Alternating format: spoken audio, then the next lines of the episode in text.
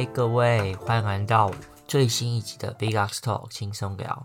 今天是第十一集，也是我们首次就是我把我 PO 了 social media 之后宣传后的第一集，所以还蛮兴奋的。就是真的 PO 文 PO 完文之后的这几天，哎，那个那个听收听数跟下，它这个后台叫下载数啊，不重复下载数，哎，真的是一个超级比较高，哎。就我觉得大家应该是就是好奇吧，所以进来听一下。但我觉得很很很有趣的就是，因为在每个平台都有上嘛，像是有 Google 的、跟 Apple 的，还有 Spotify。那就有看到 Apple 的有，因为 Apple 好像有可以给分数，就一颗星到五颗星，然后再加又可以评分什么的。我就看到啊，有两个人给四颗星，啊，这个是怎么样？怎样是讨厌我，是 不是？还是还是听完觉得就是内容很烂？好啊，我也我也没有说就是到就是你你要给我什么五颗星什么的，那你也可以给我一颗星，我也没关系，因为反正也不是 Google 的地图嘛，你给星星很差就不会有人来来听或者会吃饭之类的，我是还好。但我就很想知道到底谁给我四颗星啊？但因为我没有 Apple 的手机，所以我也没办法去去看。你知道吗？所以我应该是不是我应该去一下 Apple 的旗舰店，去划一下 iPhone 十二，看一下是谁给我四颗星？没有 Apple 是没有人权，这些搞不好我之后就会为了看这个特别去买一只 iPhone iPhone 七之类的。但现在应该蛮便宜的，一两一万多应该就有了吧？好吧，这是题外话。所以呢，今天的内容我觉得就还是注重在闲聊上面啦。毕竟我每次就是想说要做一些比较硬的主题，像之前有听到的，我想要做呃反物质嘛，但因为我功课还没有做完，所以我笔记还没做完的原因，我今天就讲不了啦。因为它这个内容其实相对是还蛮硬的。那我今天就跟大家来分享一下，我觉得这礼拜。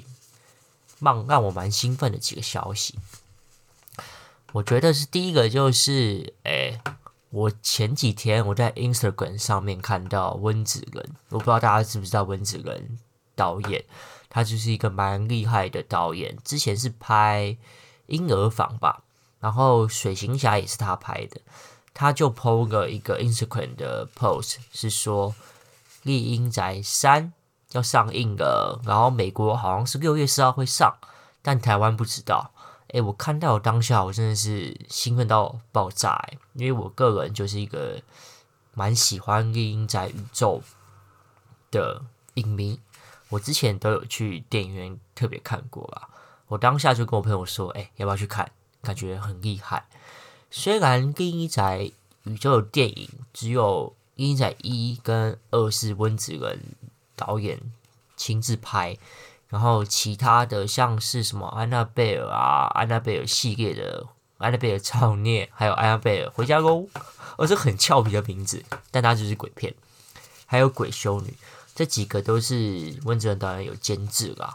那《厉阴宅三》，它一个副标叫是恶魔逼我的，这次也是他监制，但我就还是蛮期待整体做出来的感觉。虽然网友应该说好像还蛮多那种影评人都说什么呃不是温子仁导演导的，他的剧情都怪怪的，然后那个整个张力都比较不好。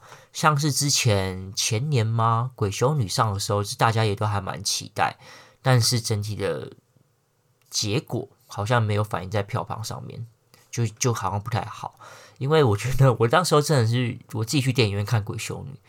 反正公司离电影院很近嘛，我下班就自己过去看。我真的是看到，真的是有几幕真的是笑出来，我真的 真的觉得莫名其妙。尤其是那个，就是那个女主角她在那个地道的时候被那个鬼修女吓，然后最后面大决战的时候，我真的觉得还蛮有趣的啦。啊，这就不说了。但我这次是真的蛮期待第三集的。然后呢？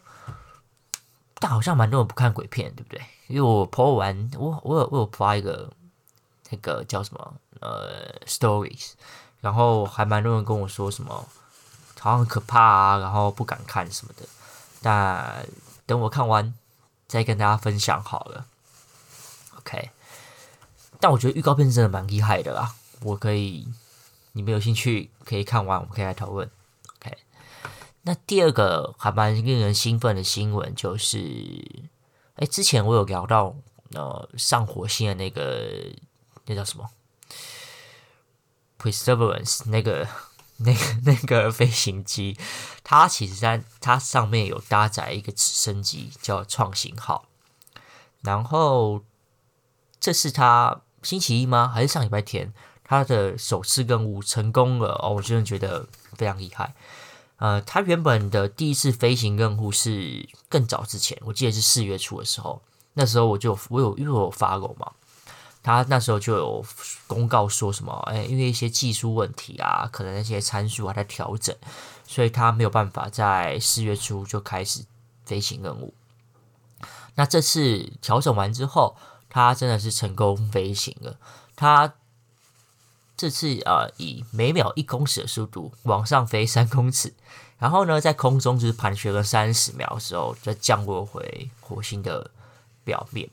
然后我觉得，如果大家有发我这个新闻的话，应该有看到，呃，新闻会 po 一张照片是，是呃，创新号它拍自己影子的照片，那这也就成成功的证明它飞起来了嘛，然后又有安全的降落。我觉得这个新闻给给我们带来一个很蛮大的振振奋的消息是，因为其实我们要控制这个飞行器飞行啊。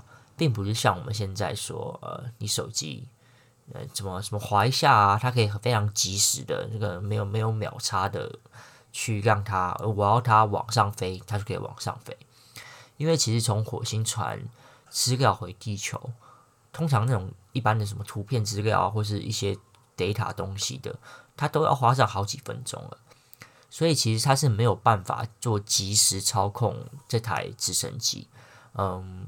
NASA 的科学家也只能透过呃，先编写好它的飞行的程序嘛，然后让它按照这个程序去做执行，所以就有点像是你要远端操控，但你也不是即时的远端远端操控，而是你给他一个指令，然后你期待他可以照你所做的东西来完成。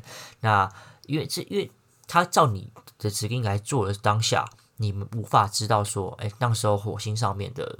可能风速啊，或是有没有什么沙石情况，就那时候的状况是不能晓得的，所以他能够按照原本的指令，呃，好好的做完这次任务，是还蛮大的一个成功。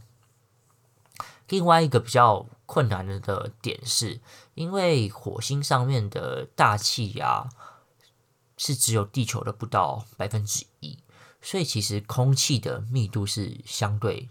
地球来说是低的，那大大家也都知道，直升机是靠那个螺旋桨，然后有上升机构让它往上飞嘛。虽然这次已经把那个直升机弄得非常的轻了，已经就是它的所配备啊什么的都是做轻量化。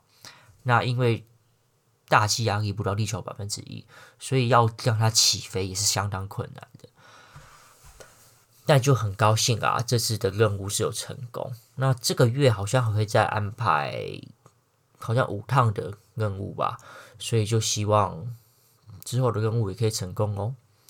那我看到这个新闻，我就有想到，嗯，不知道大家大家之前有没有玩过一款手机的 App 的游戏，就是你可以用手机来操作，像夹娃娃机的感觉。但那个夹娃娃机的机台好像是在日本吧。就有一种你知道，当时候在玩那个手机夹娃娃机的游戏的时候，就你让那个夹娃娃机想要往前往右走，你就按的那个方向键。但它它因为因为它那个机台好像在日本，所以会有延迟，所以你按个大概过了三五秒，它才开始往前动。然后你按那个夹子往下去抓你要抓你要的东西，它也是会有延迟。诶，我觉得这是那个。要操纵创新号，就有点类似我们玩这个游戏的感觉，就它会有秒差，而且还是很严重的秒差，所以你不确定到底我这样操作是对还不对的情况之下，它还能成功的抓到你要抓的那个玩偶，我觉得认真是蛮厉害的。另外再跟大家分享一个我最近看到的一个新闻报道，他这个是做了一个台湾的 podcast 节目的调查哦。他这边有提到说，嗯，podcast 创作者的节目平均寿命哦，因为因为台湾好像去年就蛮多人在做，那所以这个平均下来应该是蛮蛮多，像我这种来突然一时兴起想要做的人，就算出来的结果。平均寿命是落在五点八个月，所以大概半年嘛。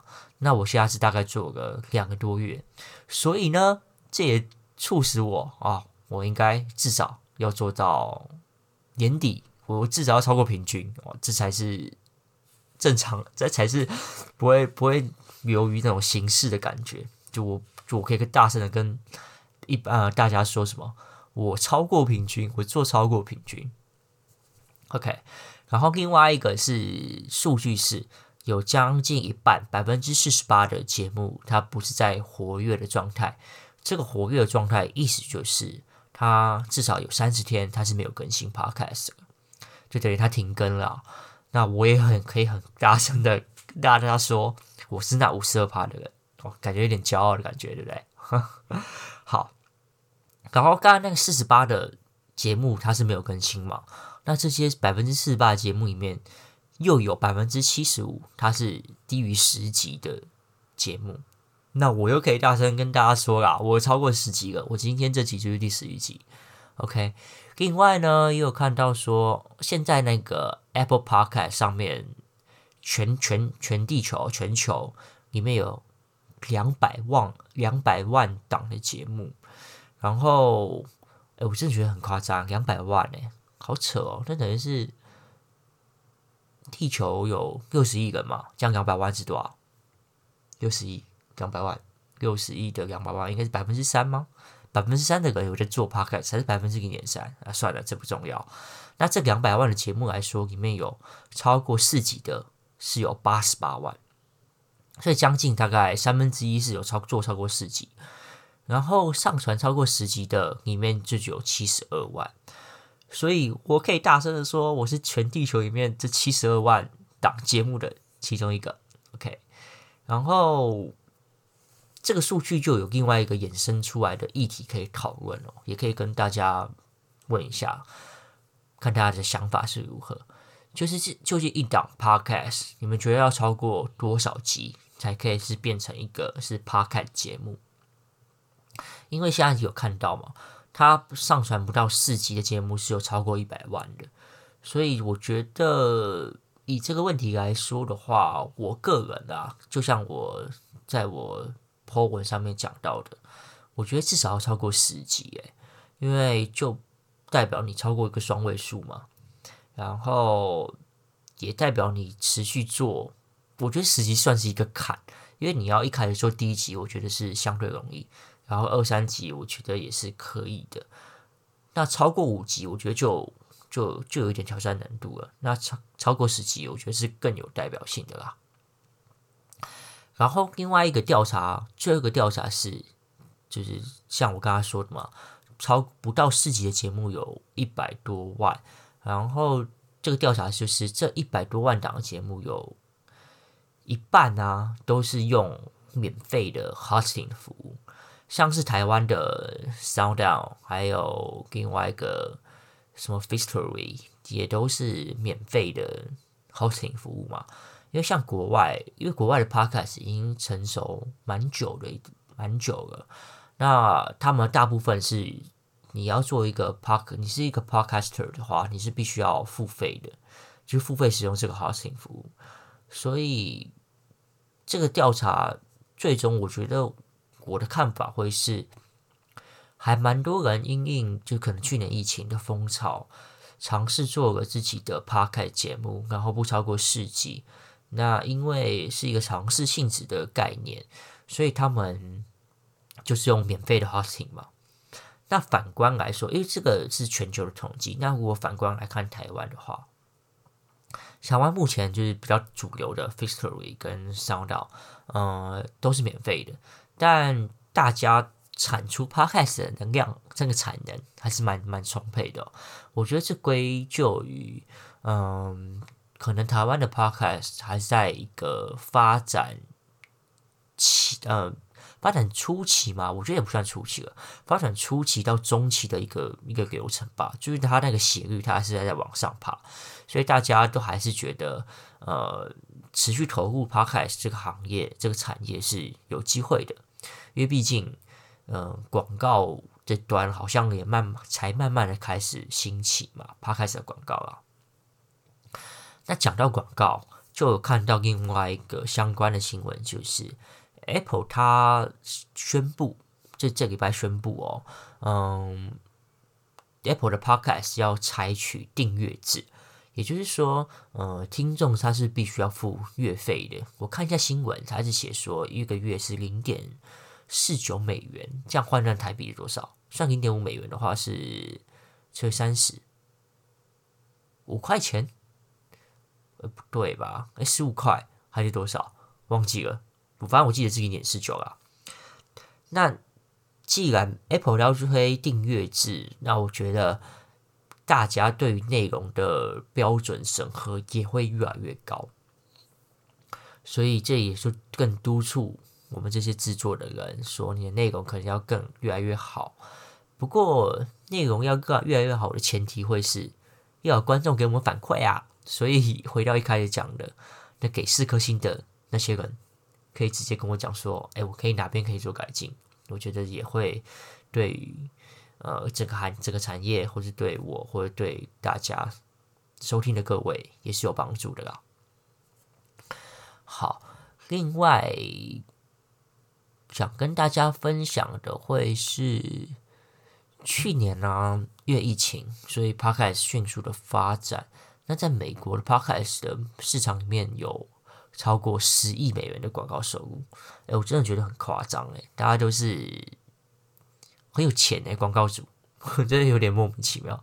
那相反的，因为个人是在数位行销的行行业嘛，也最近有在听到一些呃品牌端他们是想要投 Podcast 广告的，然后就是有化妆品的品牌啦。